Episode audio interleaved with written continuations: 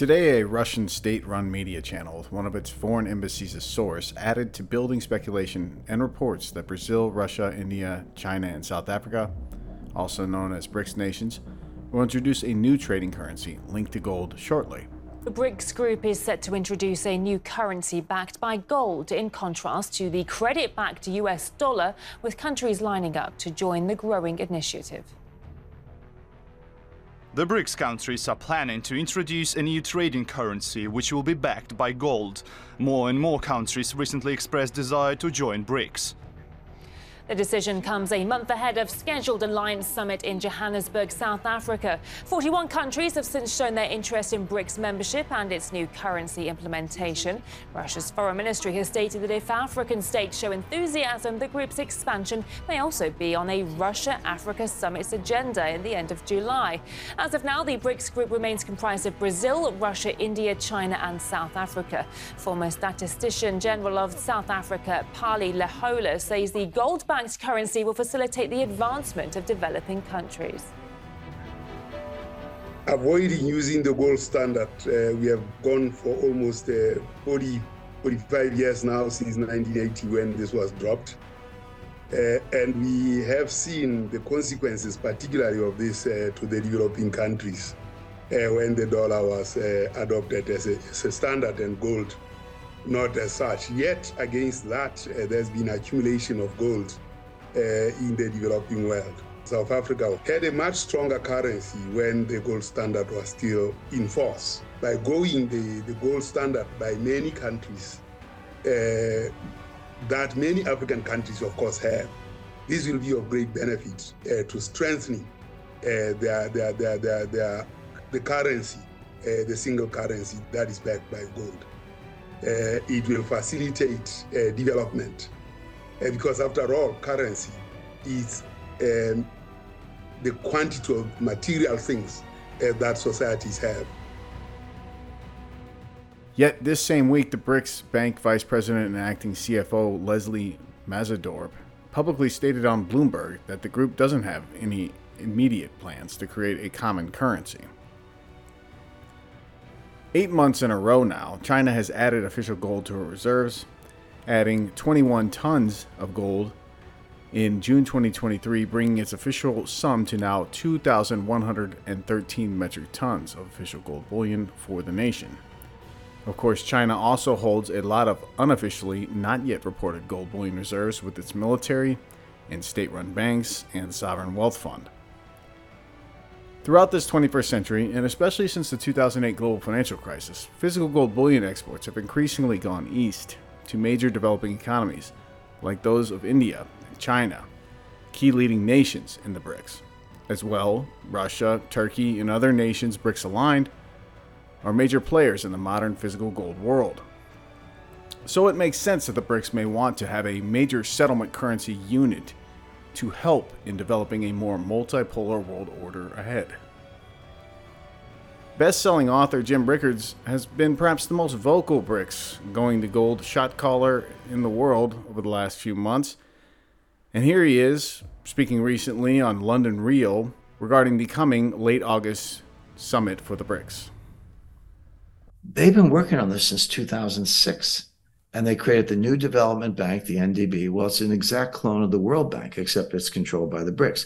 Then they created something called the Contingency Reserve Asset, which is an exact clone of the IMF. It's a swing lender, so uh, running a, a, balance of payments deficit, you got to run on the bank. Your currency's under attack. They can give you billions of dollars in loans to until you can make some policy changes and then kind of prop it up. But that's what that's why the IMF was invented, and that's what this is. So they've cloned the World Bank, they've cloned the IMF They've got all these committees. They've been meeting for 17 years at this point. Uh, and now they're ready to unveil. Again, this will be the biggest shock in the international monetary system since 1971 when Richard Nixon suspended redemptions of dollars for gold among our trading partners. That was the shock, of course. Um, but that's the kind of magnitude we're looking at. What the BRICS are going to do they're going to unveil a new currency. Now, I've always poured cold water on the, you know, the, China, the Chinese yuan is going to be the reserve currency and the Russian ruble is going to be. I've always poured cold water on that. I'm I've, absolutely not. That's not going to happen. But a new currency, you're starting with a clean slate. And there's something else going on, which is just at the beginning of June, June 2nd and 3rd, there was another BRICS meeting. This was in uh, Cape Town, again, South Africa, they're the host. These were the foreign ministers. So Sergei Lavrov was there and, and the other uh, the other foreign ministers of the BRICS. And what they were doing was looking at the wait list. So BRICS, five countries, but they have a 17 country wait list, including six other countries that have applied for membership. They said, let us in. And um, sorry, 23 in total, six have applied, and 17 have expressed interest. Um, well, who's in that group? Turkey, Saudi Arabia, Argentina, Iran. These are important countries, you know, like them or hate them, but they're they're they're big economies. Collectively, we're looking at um, more than 50% of global GDP, uh, about 40% of global population. Um, I think about 40% of the global land, mat, land mass, because, you know, you got Russia and China in there, two of the five biggest countries in the world. Um, two of the three biggest nuclear powers, including the biggest nuclear power, which is Russia. Throw Saudi Arabia in the mix, you got two of the three biggest energy producers, Saudi Arabia and Russia, et cetera. Um, and the Indian the Indian population is surpassing the Chinese population as we speak, at 1.4 billion.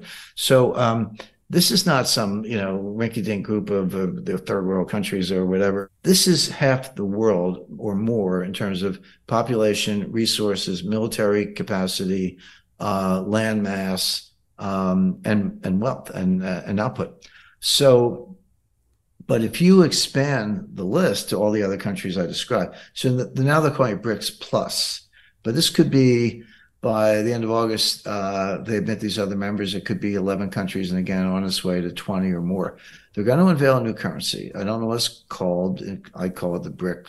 BRICS as a working title, but you know maybe they'll take Bancor, which is what John Maynard Keynes did in 1944. Whatever they call it, it doesn't matter. It's a new currency, but um, this will start to look like the European monetary zone. This will start to look like the euro. So, you know, Germany, France, and Italy, they're all different countries and they have different bond marks, but they have the same currency. So when you expand the group, the odds that that becomes a very successful, very liquid payment currency go way up because no one's depending on China or Russia and you're depending on this infrastructure and it could be managed by this new development bank I talked about. Um, and the other key thing, and this is the key to the whole thing, Brian, it's going to be linked to gold. Now, mm. this is not a strict gold standard. I don't want to overstate it. I don't want to say if you had a brick, you can march into People's Bank of China and demand gold. I'm not saying that, but I'm saying the value linked to gold. The whole idea is to get out from under the dollar. And I go back 10, 12 years. I used to warn, you know, I was being in SCIFs and the, and the, uh, in the Pentagon and the and uh, private meetings with the Treasury, and I warned them all. I said, sanctions work. The dollar's powerful. I get it. You're using it against Iran, but you're overusing it. You're over applying it, and you are going to. At some point, people are going to get out of the dollar system. It's like how many times can you hit the punching bag before the punching bag walks away? So this is in the air. Who doesn't know about it? The Fed, ECB, Bank of England, um, you know, the G7 finance ministers. They don't see this coming, and that's going to be very detrimental to them. Correct, because um, if I'm Russia or China and I have BRICS currency through trade channels and it's linked to gold, do I want the price of gold to go up or down? I want it to go up because that makes me richer. But but the price of gold, to the extent it's denominated in dollars, if they're strengthening or raising the price of gold, what's happening to the dollar? It's going it's going down. There was an increase in the dollar price of gold. It's not really a change in the price of gold. It's a it's a devaluation of the dollar it's not about gold, it's about the dollar. So that's going to be extremely inflationary. Wow. And this thing could feed on itself very quickly. Hello, this is James Anderson on behalf of SD Bullion. Smash the like button if you enjoy these bullion market updates. And be sure to visit sdbullion.com forward slash sweepstakes to enter our free 500 ounce Silver Eagle coin giveaway. Want to win 500 Silver Eagle coins just like this guy? Yeah, this is Kevin. Hi, Kevin. This is Dr. Tyler Wall, CEO of SD Bullion. I'm calling to let you know that you won the SD Bullion giveaway of a monster box of 2022 Silver Eagles. Unbelievable. That is awesome. so click the link below for your chance to win. Good luck to all of you out there who enter our free 500 ounce American Silver Eagle coin giveaway sweepstakes.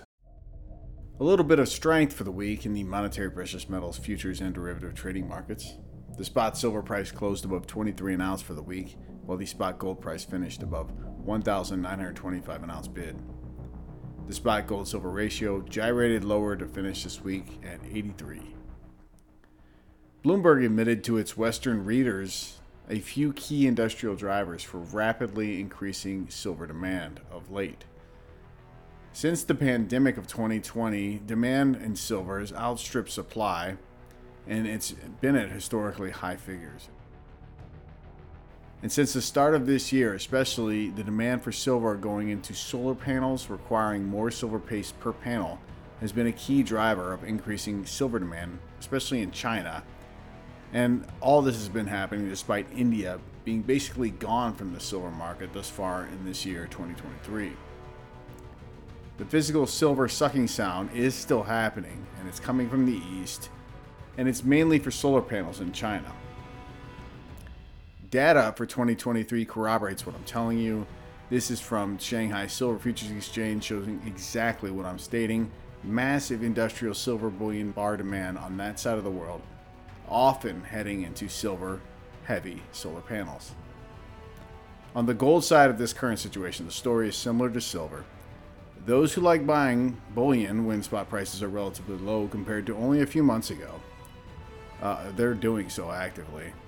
And considering where historically gold bottoms before making second half runs in terms of year price action on average, uh, now is likely a good time to be adding to your respective bullion reserves and wealth positions, like others on the East are doing at this same time. That's all for this week's SD Bullion Market Update, and always to you out there, take great care of yourselves and those you love. If you enjoyed this video, hit the like button and share it with those you love. Subscribe to our channel and hit that alert button so you know when we publish new bullion market updates.